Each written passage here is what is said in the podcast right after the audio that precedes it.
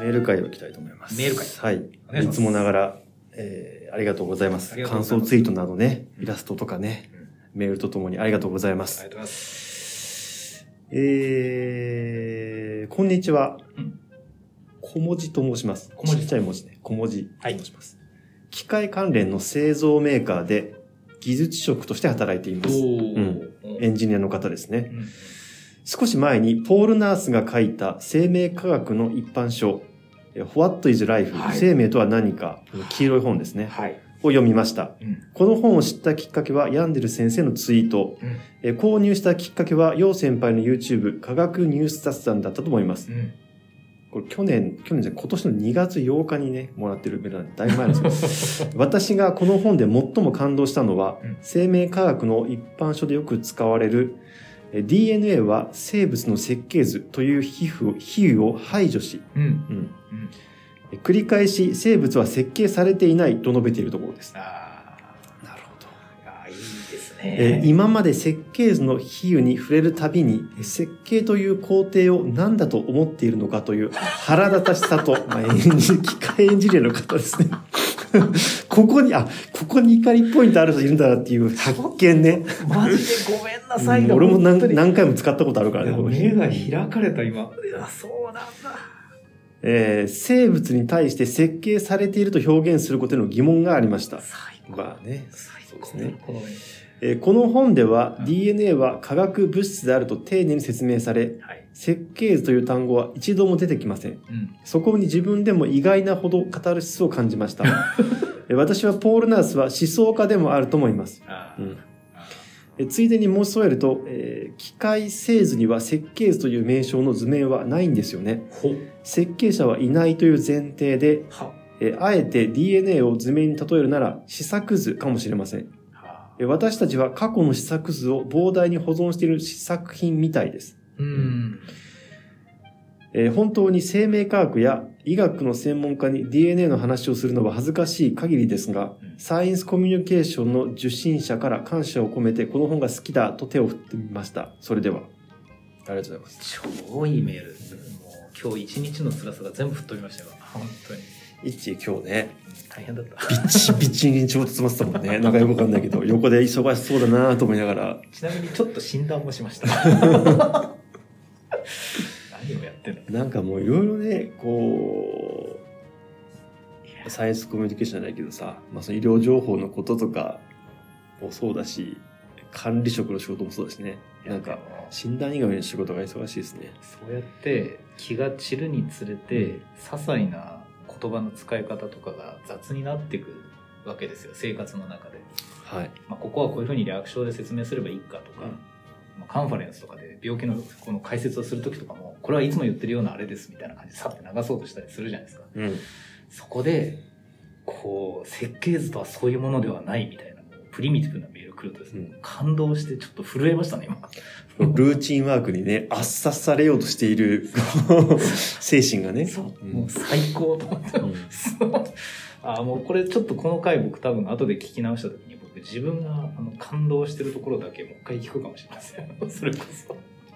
まあ、この設計されてないということを一個置いとくとしても、うん。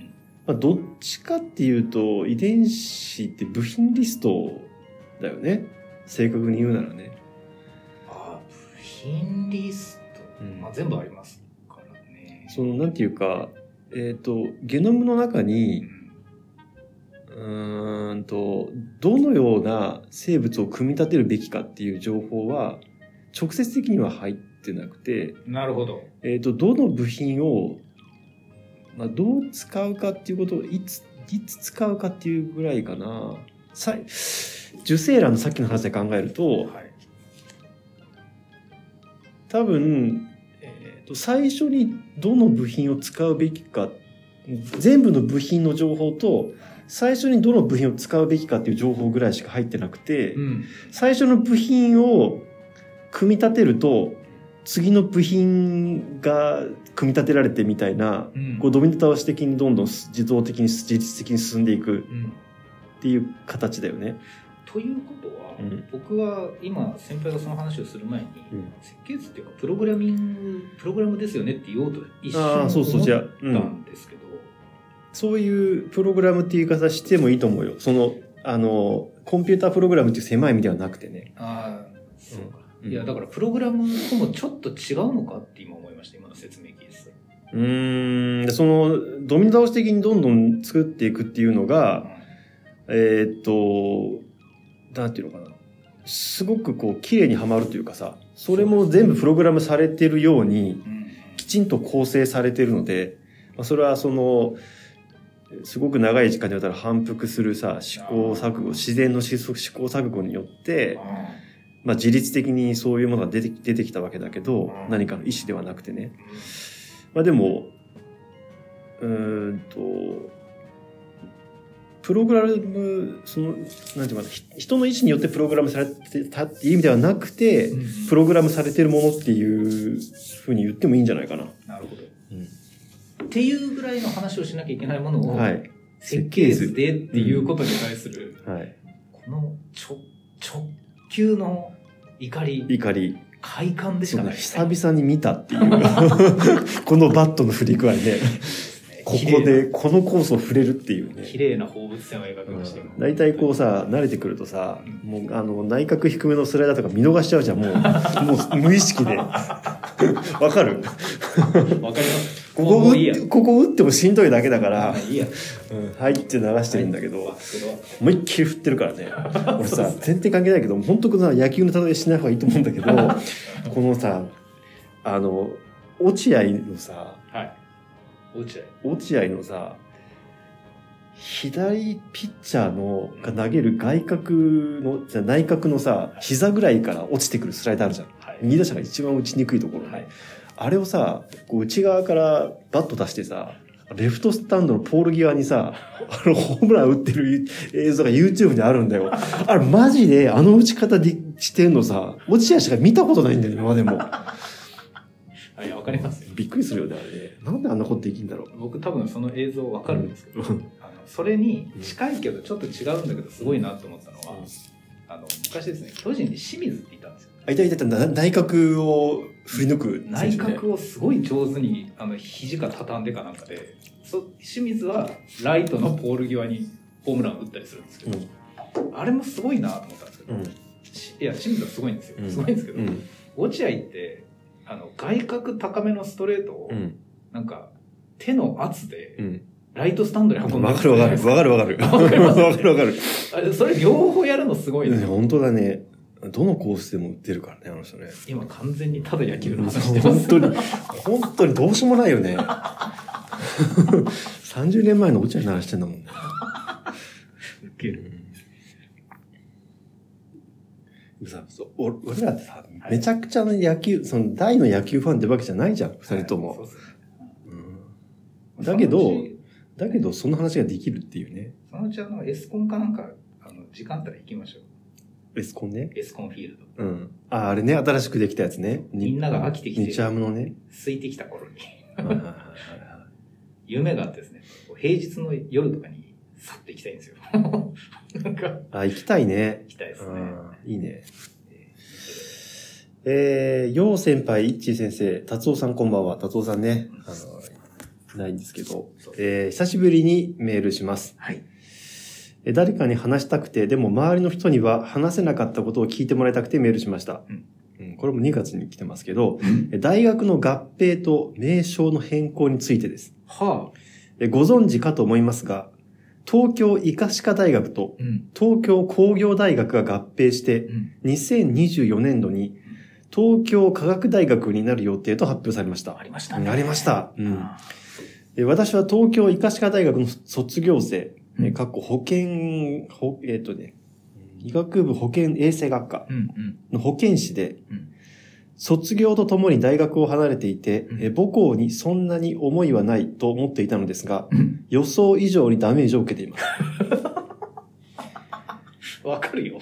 すごいわかる。え散々、えー私立に間違われたり、日本医科歯科大学と言われたり、あ日本医科歯科大学ってないよね。ないですねないないですねないないあ別の医療系大学の汚職ニュースに画像が使われたりありましたが、あーなるほど、なるほど。なるほどね。東京なんとか医科大学って多すぎんだよね。やっぱり好きだったみたいです。自分の母校がなくなるって辛いんですね。合併なのでなくなるわけではないんですが。あ母校が廃校になんてなったら思い出旅行に行かないとダメそうです。えー今のところ幼稚園、小中高は無事ですが、これだけ子供が減っていくと統廃合されますよね。うん。皆さんは母校がなくなる経験はありますか？えー毎週欠かさず聞いています。無理なく継続していただけたら嬉しいです。楽しく健やかに生きて一緒に年を取りましょう。おいいですね。えーはい追伸で、うんえーイッチー先生に紹介された本、死にたい気持ちが消えるまで、過お去豆塚えりは、ええーすぐに購入して読みました。本当に読んでよかったです。あ家族や友達にも紹介しました。うん。体は生きようとするんですね。生きようと思います。ありがとうございました。ありがとうございました。えーてるさんからいただきました。名著ですよ。うん先輩なんか今までその通った学校でなんか亡くなった後輩号とかって聞きます？いやー、多分なくなってないね。僕もないんじゃない？小学校も中高もなくなってない。幼稚園もあるんじゃねえか医学部剣道部がなくなったくらいですかね。な。ああ、全学とくっついたっていうね。全学って言い方もまあ、医学部でぐらいしかしないかもしれないけどね。それはこっちが普通に剣道部だからねってみんな思ってるんです医学部剣道部が別にあると、メインの方が全学剣道部って言うんだよね。まあ、いわゆる大学の剣道部に吸収されたと。されました。あの時は確かに OB 会とかうん。飲み会とか一切なくなったので、うんそれを機に。うんうん。なんか帰る場所がなくなったな感はちょっとだけ味わいましたけどね。そうなんですよ。だから大学の自分がいた部活がないっていうのはなかなか悲しいものはある。確かにそうだね。うん。暗いかなあの、ちなみにさ、はいまあ、東京医科歯科大学ね。はいまあ、医科歯科って言われるけどね、単単に。東京工業大学はまあ東工大って言われるけど、まはい。あ、両方ともこう名門っていうかさ、あのーまあ、医療系の中でも東京医科歯科ってうん研究でも臨床でもうん相当目立ってるし、名門ですね。名門ですうんまあ、東大の、東大医学部でしょ？はい。であと慶応の医学部、はい。東京医科歯科うん。っていうのは、うんまあ、なんか並べられてもさ、うん。こう遜色ないというかさ。違、和感ないです。ね、ないない。まあ、あと臨床でいくと順天とかもいろいろあるけど、歴史で言うとそういうところうん。でも研究ってことも含めて言うとさ、そういうレベルのところなわけで、まずね。そうそう。医医学系の中ではさ。うん。まあ、東京工業大学もさ、東工大もさ、まあ、生命科学系の系ラボもあるんだけど、東工大の教授やってて、東大に移ってこられる先生とかもいるし、あなんというか、相当な名門なんだよ、東工大もね。あ。その工工業、つあの、工学部系ではさ、うん工学系では相当有名なとこだからね。本丸感あります？丸感ある。東京芸大と東京工業大学はなんかもう、ああ、そうですね。並び称される他のものがないぐらいのイメージがあ、そうだね。ありますよね。うん、わかるわかるわかる。そういうイメージなんだよな。うん。が合併するってすごいな。すごいよね。そうそう。だからそういう結構ちょっとしたさ、あの、いその合併する理由はなんとなくわかるんだけど、うんそう、理系の総合大学としてより強くなるためにね。うんだけど単体でもお前ら強かったじゃんっていう、まずその、その、外野のさ、確かに。感想はあるよね。そうですよ。うん、別にその、合併しなくてもみたいなさ。何なんでしょうね。うん何なんだろうね見てないけど。うん。いや、医科歯科とさ、東工大がくっついたくっついたら、それは強いと思うけどさ。強いですね。うん。入試とかどうなんでしょうね。やっぱり偏差値さらに上がるんですか？ね。いや、まあ、偏差値はね、学部とか学科ごとに出るからね負。けないのかな？でも、確かに、その、中で動くとかもさ、はい。共同研究とかもしやすくなるしさ、そうですね。教養課程とかどう上がる、いやーちなみに。でもなんか、その、ブランド力としてあさ、ー東京科学大学ってさ、まあ、なんて10年ぐらいすれば馴染むからさ、はい。あの、今よりも上がる可能性は随分あると思うんだけどさ、瞬間的にさ、はい。我々医科歯科とか東工大ってさ、はい。まあ、医療とか研究の中でよく聞く名前だから、はい。東京科学大学って言われると一瞬、ん？って思うよね。なんかその、なんていうの？うん。これ以上言えないけど、うんん。って思うんですよね。こんって一瞬思ってて、あ、生かしかかって思って納得するみたいなさ、例えば。大体そうん、な多分そういうふうになると思うんだよ、しばらくは。い今ちなみにその2つのキャンパスがどこなのかなっていうのはちょっと手元で調べたんですけど、うん。東京工業大学が目黒区大岡山。大岡山ね。大岡山。うん。ちょっとあの、品川の、なんていうか、下の方っていうか、あ、そうなんねひ左下の方ぐらいじゃなかったっけ？大岡山。なるほど。うんで、東京医科歯科がなんか湯島ってことなんですか？そうだね。あのーお茶の水の、近くないっすよね。うん。近くはないね。近くはまあ、遠くもないけど遠くもね。ないけど。うん。あのないな。いやいや、うん。でもさ、総合大学でさ、キャンパスが一つなのってさ、北大ぐらいじゃない？皆さん教養ってどっかのキャンパスで通って、うんその後専門がまた遠くなったらみたいな感じってことですか、うん。あと医学部って大体別のとこにない？九大も別のとこにあるしさ、阪大も別のとこにあるし、あ、九大も阪大も別ですか？じゃなかったっけ？あ、そうなんだ。うんあじゃあそもそも全部そうなんだ。東大は、まあ、駒場と本郷だよね。あと柏があるけど。じゃあみんな別なんですね。結構。バラバラ。てか、北大のさ、キャンパスが広すぎるんだよ、最初のスタートが。農場とかあるから。受けますよね。うん。いくらでも拡張できるじゃん。農場を潰すだけだん、あれ。農場を潰してってるだけなんだよね、北大の、あの。新しい建物建てる、建てる時のさ。そう。うん本当そう。うん。しかも農場広すぎるから潰されたかどうかすらわからない。ちょっとよくわかんないよね。一部潰されてるのはさ、あの、18条より北のね、あの、10位の裏のあたりね。あそこはですね、農場っていうか原生林があって、うん原生林は保ちたいっていううん微妙な潰し方してますよね、あそこら辺を。あの、創生のあたり？そうですか。あの、低温圏のさ、もっと北側ってさ、あっちって何ですか？あれ、あれ何？あれは農場だったの、多分ね、一部農場だったはずだよ。あああっちの方もどこまで北大なのよってわけわかんないですよね。あの、向こうに見える街並みのところまでは 北大じゃない。畑がさ、広がってて向こうに建物が見えるじゃん。24条の新川通りなの。はいはいはいそうですね。えてしまう。だからキャンパスが近、まあ近くないのは別にいいと思うんだけど、そうですね。だから東京科学大学の医学部、歯学部系のキャンパスとか、工学部キャンパスとかっていう言い方するんだろうね、多分ね。医科歯科って言ってそうですけどね。言ってそう。内部の人も言ってそうだもん、イカシカって。言ってそう。言ってそう。科学大学だけどイカシカだからとか言ってなそう。んか、あの、アイデンティティやっぱあるもん、二つともめちゃくちゃ。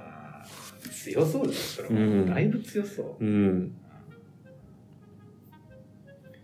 なんか例えたいんだけど、ちょっとうまい例えが思い浮かばないんだよな。かっけえようん。な北海道大学の小樽商大と合併するって言ったら激震が走りますけど、それもまた違うんだろうな。総合大学とうん合併してどうするって感じだから。いや、なんかさ。あの、バンドとかのさ、い や、わかんない。そういう別のものに例えようかなと思ったんだけど、思い浮かばなかったんだよな。あれどうですか？オリックスブルーウェーブ。それも思った。近鉄とオリックスでしょ？だけど、だからいまいちピンとこないなと思って。ピンとこない確かにそうピンとこないうんピンとこないっていうのは、あの、近鉄とそのオリックスがその一流じゃないとかそういうこと言いたいわけではないです。そういうわけではないです。えーっと、これは、あ、カズさん。えーヤンデル先生、ヨウ先輩、いらっしゃればサンキュー、のはじめまして、カズと申します。えーっと、アニメの話や V の話、V の話だ、VTuber の話ですね。V の話、なるほど。えー共感し、えー学問の話に吹っ飛ばされながら楽しんでいる本当にただの、えー一般人の中学生です。中学生？あの、中学生っていう時点で一般人じゃないんだよな、リスナーとしては。えー中学生聞いていただいてるありがとうございます。はいね、ありがたい、ありがたいですよ。ねすごそうな肩書きは持っていないです。強いて言えば写真を少しやっているので、えーヤンデル先生が病理で見やすくするために画像編集をするという話がとても興味深かったです。あちょっとね、サイドとかメイドとかいじったりするっていうね。あ、そうですね。は多少ね。い、そして派閥があるという話も、うん。再度マシマシの絵を破綻していると写真好きが嫌うようなこともあり、えーこんなところで繋がるのかと衝撃を受けました。あ写真のね。えー下手な分で申し訳ないです。えー季節の変わり目なのでお体お気をつけください。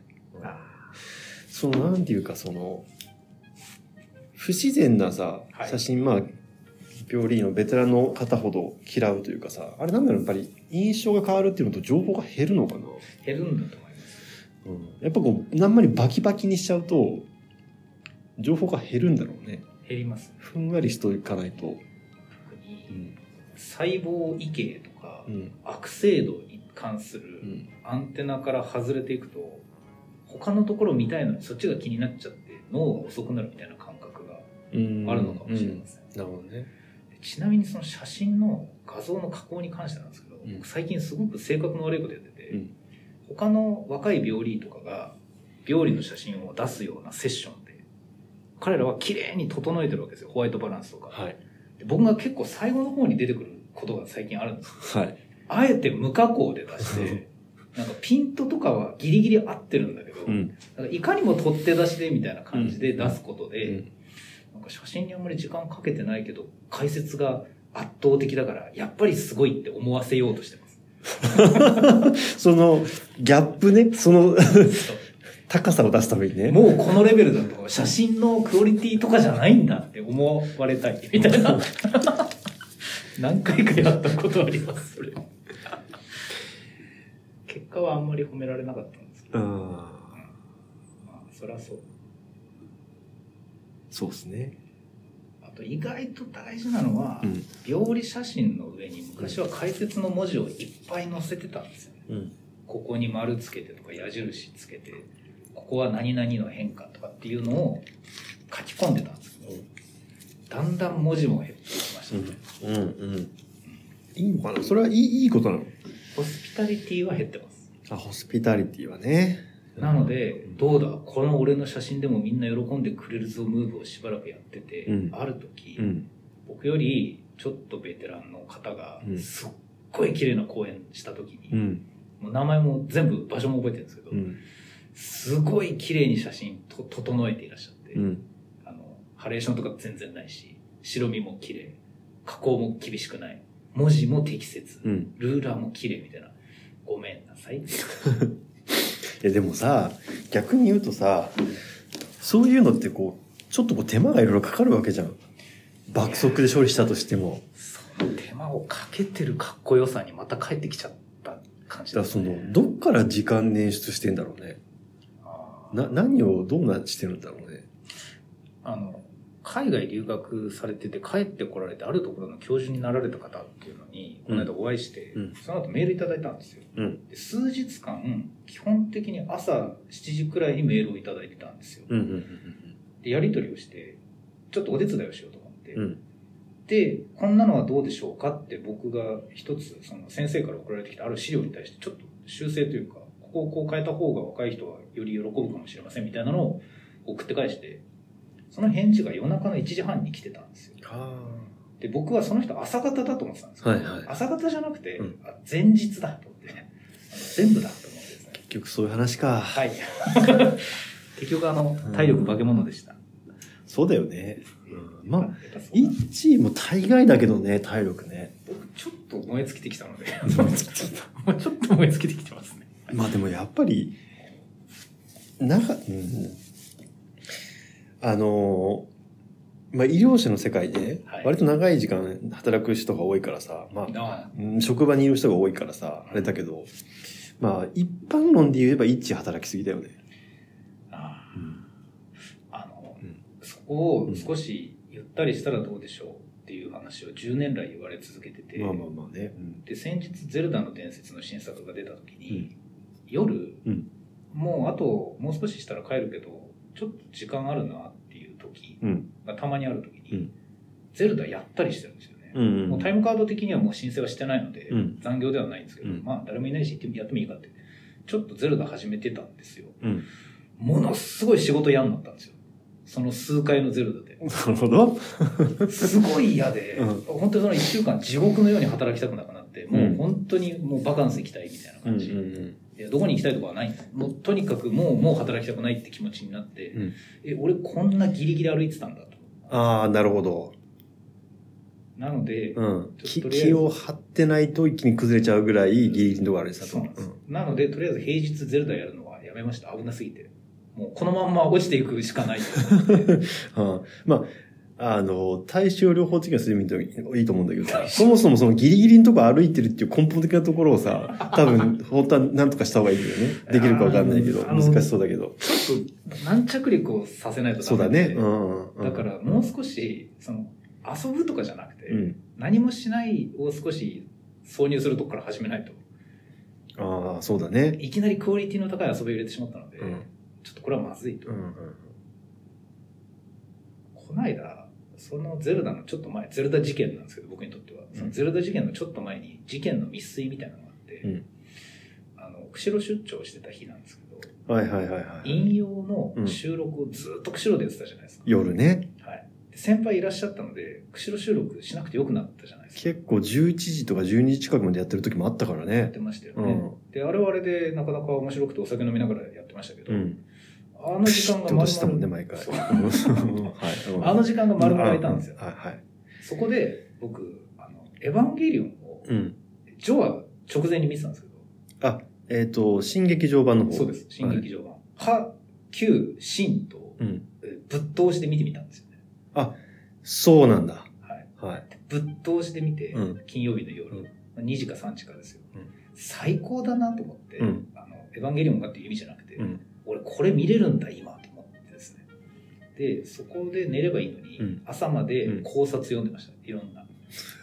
ノートの全40回ぐらいあるやつとかを。いや、まあ、釧路のね、夜、その、時間が空いた時に、エヴァンゲリオン見ちゃダメだよね。なんつうかさ、あの、あ、後を引くじゃん。尾を引くじゃん、あの作品。絶対、ど、どあれ。まあ、死んで綺麗に終わったっていう話も、まあもちろんあるけどあさ、僕でも2回目ですから。あ、見たのね。みんなうん知ってるの、あじゃあまあいいか。でもまあそうなんだね。2回目なんですけど、あの1回目にシーン見た時は、うん上波級一気に見てから見たんですけど、うん。ちょっと間空いたんですよ、それぞれが。うん。今回はもう詰めてみようとうん思って、そして考察見るじゃないですか。うんで翌朝ですよ、だから6時か5時か、窓の外からチュンチュン言ってるんですよね。うん。朝チュンだと思っうんて。違うけどね。で、その次の日なんですけど、うん。別に札幌帰ってきてから普通にやることあったんですけど、うん。何にもしなかったんですよ、やっぱり。当たり前まあ、うん、いやまあね。眠いし、うん。飛行機の中で寝ましたけど、うんでそれは危なかったですよそのまま月曜日まで尾を引いてもおかしくなかった感じうん。土曜日何気なく残りを過ごし日曜日で少し立て直して月曜日だったんですけどあれ本当未遂でしたねまあでも、やっぱ、あれだね、崩れないんだね、そこでね。崩れたことは今のところないんだね。いやーゼルゼルダはともかくあれエヴァンゲリオンはだからボリュームが多すぎてわけわかんなくなっているというか、うんその時間が逆にきつかったのでまたやろうとはなんなかったんですけど、うん。ゼルダはちょっとマジで危なくて、なこういうふうに5時で仕事終わってさっさと帰って毎日3時間ぐらいずつゼルダをやる暮らし、いいなって完全になりました。ああ、はいはいはい。完全になった。あなるほど、なるほどね。いや、ま、まあ別に普通の感覚だけどね。それを今、いきなりこう、急ハンドルを切ってそれをやったら、ねまあ仕事にも精神的にもこ全部ダメだと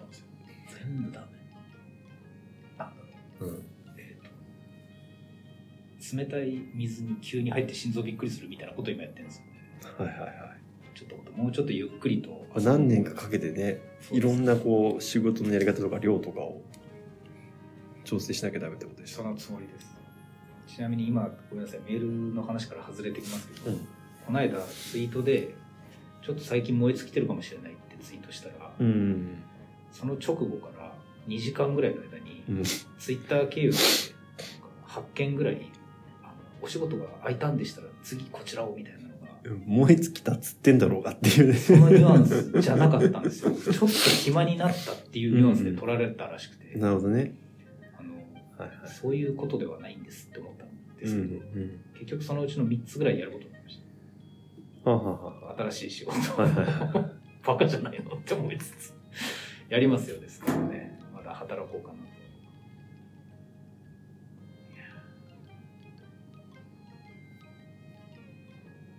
よし。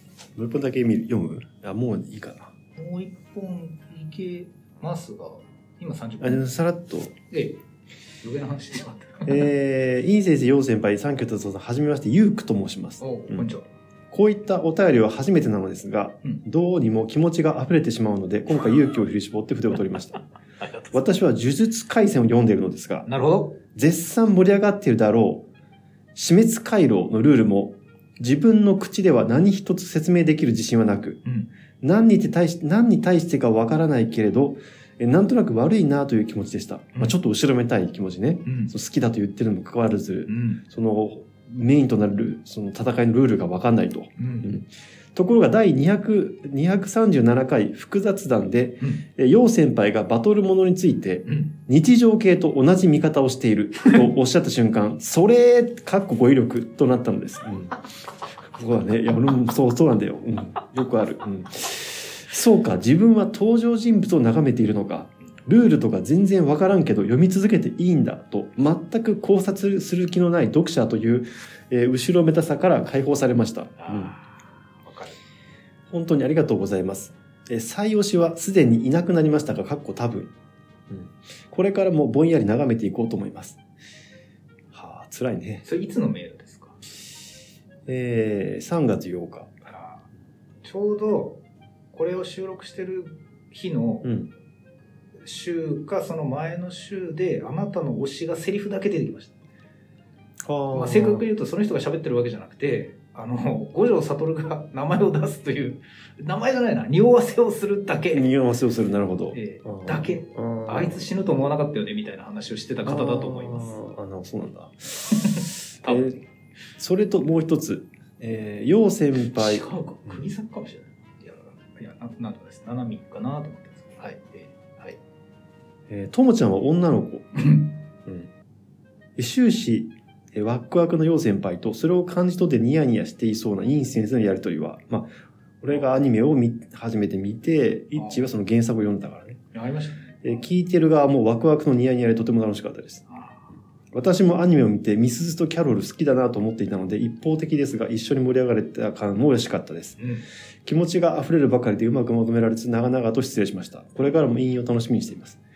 いや、俺、トモちゃんの中に途中で止まってるんだよな。ああれ、面白いとか面白くないとかじゃなくて、その引っ越しのバタバタで止まってるんだよね。ーもったいなかったですね、いや、その、絶対見るけどね。あ絶対に絶対見る。あの軍道とキャロルはそれぞれ別の物語として見た方がいいです2倍面白いと思ったあ、なるほど。えーともちゃんを入れると2.5倍ぐらいになる、いや、なんかね、みんなね、主役に興味ないんだよね、この物語に。興味ないって言い、言い、言いこうなんか言い過ぎだけど、まあ脇役がね、あの、光る、その、時々ある作品だよね。脇役が異常にいいっていう作品ね。そうですね、うんそれはしょうがないあと呪術の話ですけど、うん僕も死滅回遊編の、うん。あの設定は一切分かってませんうん。けど確かあの作者の芥見ゲゲ先生、うん。自分でも設定分かんなくなってます あ、そうなんだ。時々 最近の作品では珍しいね。あーそうそう昔よくそういうのあったけど。ありましたけど最近その精密にやるじゃん、そういうところさあ。そうっすねね。いやまあいいよね技の物理的なやつとかで自分でコミックスで突っ込んでたりしてました。ああ、そういう感じか。それもありましたいやでも本当キャラとキャラの関係性を見る漫画として優秀ですよ、呪術は。いや、呪術廻戦もやっぱね、こう、なんていうか、不女子層もやっぱりね、がっつりいるしね。がっつりですね。がっつり。そりゃそうだよね。あと、なんかゲトばっかり喋ってる回のうんセリフが一個もわかんない時とか未だにあるんですよ、やっぱりは。ははで、コミックスで見直せばわかるかなって思うんですけど、うん。コミックスで見直してもわかんないんですけど、うん。で、その、何がすごいってあれ、天然でやってるのかもしれないですけど、時々虎杖が出てきて喋るだけで心が晴れ上がるんですよね。おー。こいつ分かってないでけど戦ってるよな、みたいな。つまり、ああ、なるほどね。そうなんですよ。この世界の複雑さを一切分からないまま戦ってる人間がいるので読者と同じ情報レベルなんだ、主人公はもっと。少ないかもしれない。そうなんです。まあ、それジャンプらしいし一つの主人公像だよね。そうですね。あとね、呪術の何がいいって、ずっと少なが強いのがいいんですよ。ああ、なんか、ボスというか。そうですね。はいゲトウかって話なんですけど、あまあまあずっとそっかそっかスクナが強いっていうのが僕はいいです。ああ、なるほどね。あれ最高だな。ああ、そうなんだ。あだんだんね、敵、最初に出てきた敵って弱くなってっちゃうもんね、普通はね。まあしょうがないですよね。うんうん、なんでもそうだとまあ。でもそういうこう、ドラゴンボールから始まったインフレーションのはい。ものを、まあ、ハンターハンターを経由しいろんな作品、バトル作業を経由して、やっぱなくなってってるんだね。なくなってってます、うまくその、そこをやる方法が見つかってきてるんだね。追ってないからよくわかんないけど。あまりに呪術のうんその設定の細かさと、その、叙々的なバトルの相性の難しさと、ああ、叙々的なね。はいはいはい。あと、うんダドリがただ可愛いっていうあれとですね、うん。それと別に同じ雑誌で今ワンピースをやってるということ。うん。で、ワンピースは昔、ナルトと一緒に連載をしてた時期が長いわけですよ。うん。ナルトはナルトでうん何が起こってるかわかんないけど、とりあえず気持ちよく殴る蹴るをやっているうん。漫画だったんですけどそれに呪術が変わるかと言ったら、もっと複雑なんですよね。なんかさ、もう、音楽のジャンルで言ったらもう全然違うよね。ああ。違いますね。なんかこう、それが一緒にこう同居してる、すごいね。ワンピース今本当にやばくて、うんこんなに考察される漫画見たことないっていうぐらいの考察過去ないんじゃないですか？過去最高クラスかもしれない。下手すると。その物語として。あの、前編に張り巡らされた関係を書いてるだけで、キャンパスが真っ黒にみたいな感じになっているんですけど、あの分かってないと書けない扉をなんか10年前に書いてたりするっていう事実が怖いというか、第何話の扉に書いてへーたあの絵と、うん。あのタイトルの意味はここに繋がるんだみたいなことを未だに平気でやってるので、伏線っていうと申し訳ないぐらいですね。はあ。全部見てる人じゃないと書けないねっていう。ちゃんとサーガなんだね、あれ。すちゃん。とサーガですね。銀英伝クラスになってますけどね。なるほどね。うーん、そうなんだ。ああとあれですね、あの、えっ、と、パトレーバー。パトレーバー。あれ、なんか綺麗に終わったなって感じがすごくあったんですけああ、ど、そうなんだ。やっぱり設定考えてる人とか、いろんな人でやってるんだなって思ったんですけど、うん小田栄一郎何人いるのっていうのはみんな思ってると思いますよ。それうん、うん、うん。これ一人でやってたら本当にすごいよっていう、この物語を隅から隅まで書いてるの。すごいワンピース？ワンピース。どうね、いや、どう、どうなってんだろうね、制作体制ってね。いやー作画はともかくですけどうん。ね。でもまあ、いや、あれすごい。なので、あの、ワンピースに話をずらしてしまいましたけど、あの、呪術は僕も分かってません。はい。呪術はその、個人的には女性キャラクターがめっちゃいいと思う。いいですね。あのね、そういう意味では、なんか呪術廻戦の女性キャラクターってさ、はい。BL ものに出てくる女性キャラクターに結構近い気がするんだよね。そうなんだ。うん。PL に出てくる女性って何なんですか？BL 作品に出てくる女性キャラクターって、当然女性に好かれるキャラクター造形になってるわけじゃん。